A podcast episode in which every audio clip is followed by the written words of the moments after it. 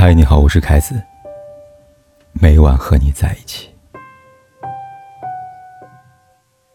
不知为什么，好像很多人都相信婚姻是一件美好的事情，尤其是那些没有结婚的人，他们总觉得两个人结婚了就稳定了，就可以有为了共同的目标去奋斗了，然后一生幸福，百年好合。可事实上，如果结婚的时间够长，你就会明白，那种理想中浓情蜜意。你侬我侬的婚姻是非常非常少见的。有时候我也很困惑，到底是幸福的婚姻多，还是大熊猫的数量多呢？结过婚的人，尤其是结婚的时间比较长的人，他们一定会知道，婚后的生活其实跟婚前所想象的大有不同，甚至是完全不同。婚礼有太多难以言语，甚至难以启齿的憋屈和伤痛。就像有人说的，婚姻里包含着各种可以被容忍的罪恶，就不说幸福了。为让大家在婚姻里面尽可能减少一些痛苦，我把过去一两年就不说幸福了。为让大家在婚姻里面尽可能减少一些痛苦，我把过去一两年里我文章中提到的婚姻建议做了一个总结，希望给你一个参考。未婚的朋友，无论你们的感受是很有道理还是胡说八道。都可以先收藏一下。现在不明白的，以后你会明白的。第一，关于结婚的部分，对于很多男性来说，结婚是为了解决当下的问题；对于很多女性来说，结婚是试图解决未来的问题。也就是说，如果一个男的他现在过得很好，能力优秀，收入颇丰，前途无量，那么他基本上都会恐婚。恐婚的本质，就是怕自己不甘心。觉得自己呢可以有更好的选择。相反，女性她们希望呢婚姻能够解决她们未来的担忧，所以总想找一个当下什么都有的男性。一个女人跟男人说：“我跟你在一起看不到未来的意思，往往不是因为这个男的不努力不上进，而是这个男的现在挣不到钱，看不到未来的意思，真实就是看不到现在。”无论是爱情还是物质，无论是门当户对还是势均力敌，无论是人品还是三观，都无法保证两个人能幸福。爱情可以保证两三年内的幸福，物质可以保证生活幸福，门当户对和势均力敌可以确保不受欺负和贬低，人品和三观可以确保对彼此伤害的底线不会太残酷。但这些都不能确保幸福，甚至都不能确保会不会离婚。生活幸福跟婚姻幸福是两件不同的事情，能确保婚姻幸福的只有一个东西，叫做婚姻理想。也就是说呢，婚姻就像是一个合伙开的公司，你们都得想清楚，这公司的愿景是什么，使命是什么。要不然，你找最好团队，开最高的工资，用最热烈的兴趣，也无法做成一家好的企业。恋爱谈得不开心，那就千万不要结婚。如果你觉得对方身上有很多问题，不要指望你在结婚以后能够改变他。人的心性在很小的时候已经形成了，要改变的是可能是很小的。不要觉得你是救世主，你能感化他、拯救他，你算了吧。如果你觉得对方不够爱你，千万别想着用对他好、结婚、生孩子这些方式来困住他。事实上，如果对方不爱你，婚姻和孩子最终困住的是你自己。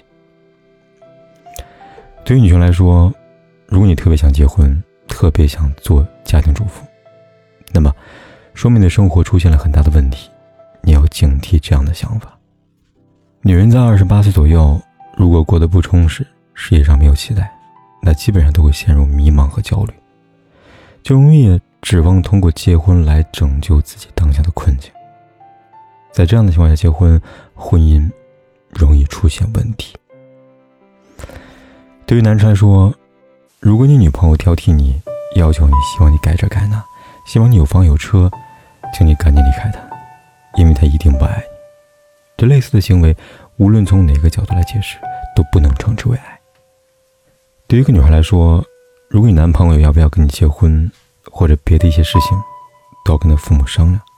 甚至听从他父母的意见，那么你还是赶紧溜之大吉吧。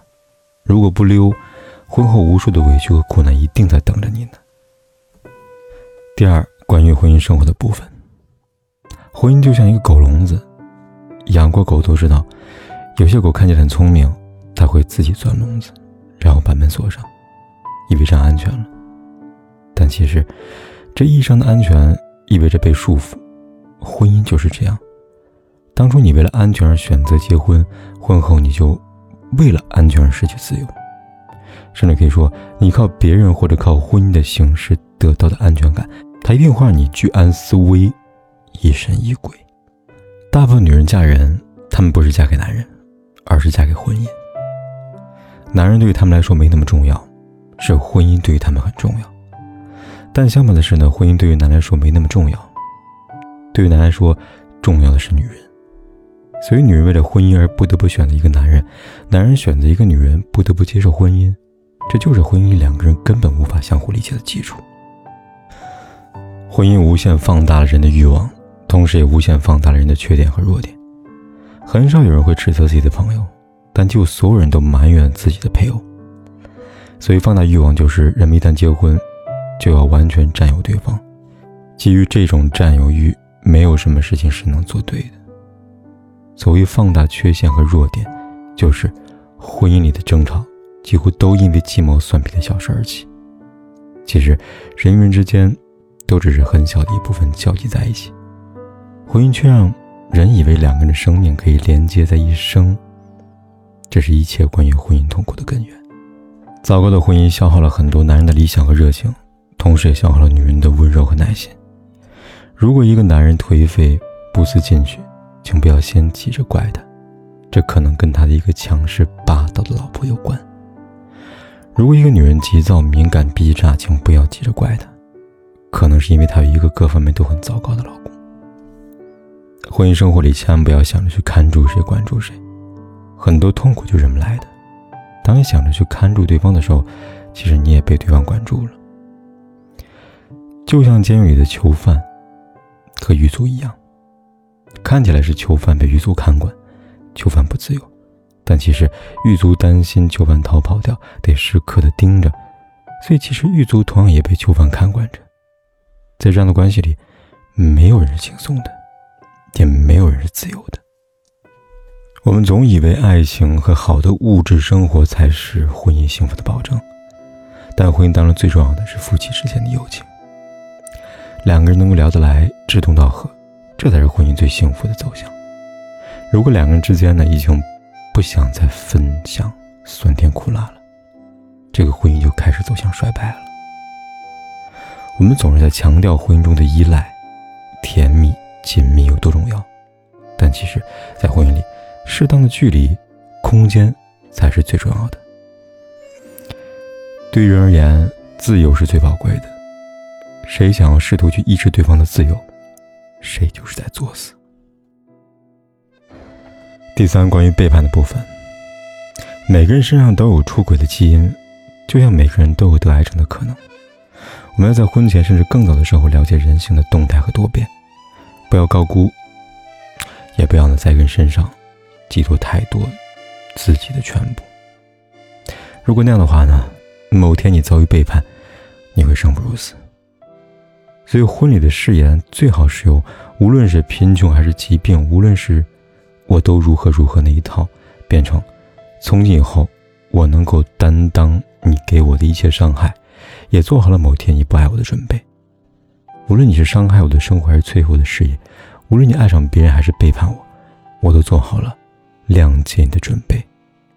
所以，我才敢向你提出结婚的请求。不是因为婚姻不幸福，一个人才会出现背叛的情况。很多婚姻看起来很幸福，也存在背叛的情况。可以说，这是一种随机的伤害。无论你看他的学识还是能力，人品还是性格，都无法确保他不会背叛你。如果对方背叛了你，唯一能做的就是忍。但是，请你务必好好理解这里的人。这里忍呢，不是说你要忍住你的伤痛和愤怒，继续跟他在一起，而是你要忍住你的贪念，忍住你对他的爱，忍住你害怕离婚的恐惧。你要忍痛割爱。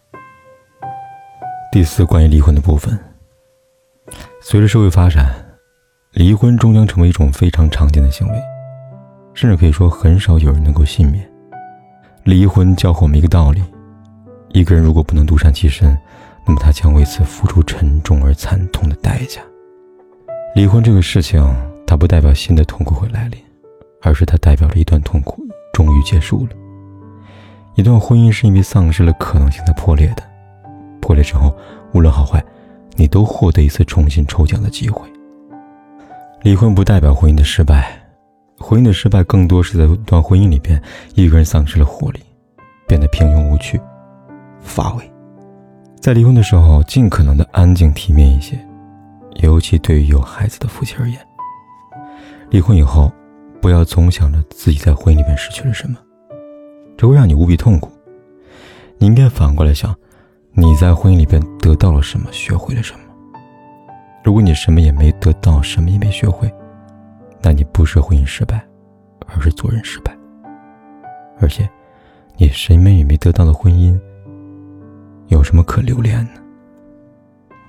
无论你是男人还是女人，你最重要的身份是一个人，你这一辈子都是在为自己而活，切忌贪嗔痴。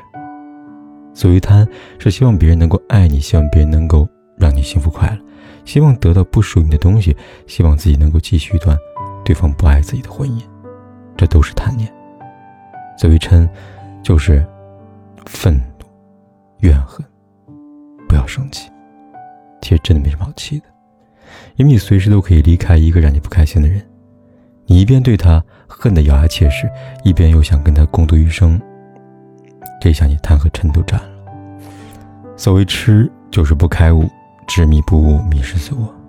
在婚姻里，经常回答“我是谁”这样的问题，你一天都不知道自己在干什么。每天患得患失的时候，可能你贪嗔痴三样都占了。可能为自己而活听起来像鸡汤一样，但他就是生而为人的基本底线。谁要是践踏了这个底线，那么他就只好等着被别人践踏尊严。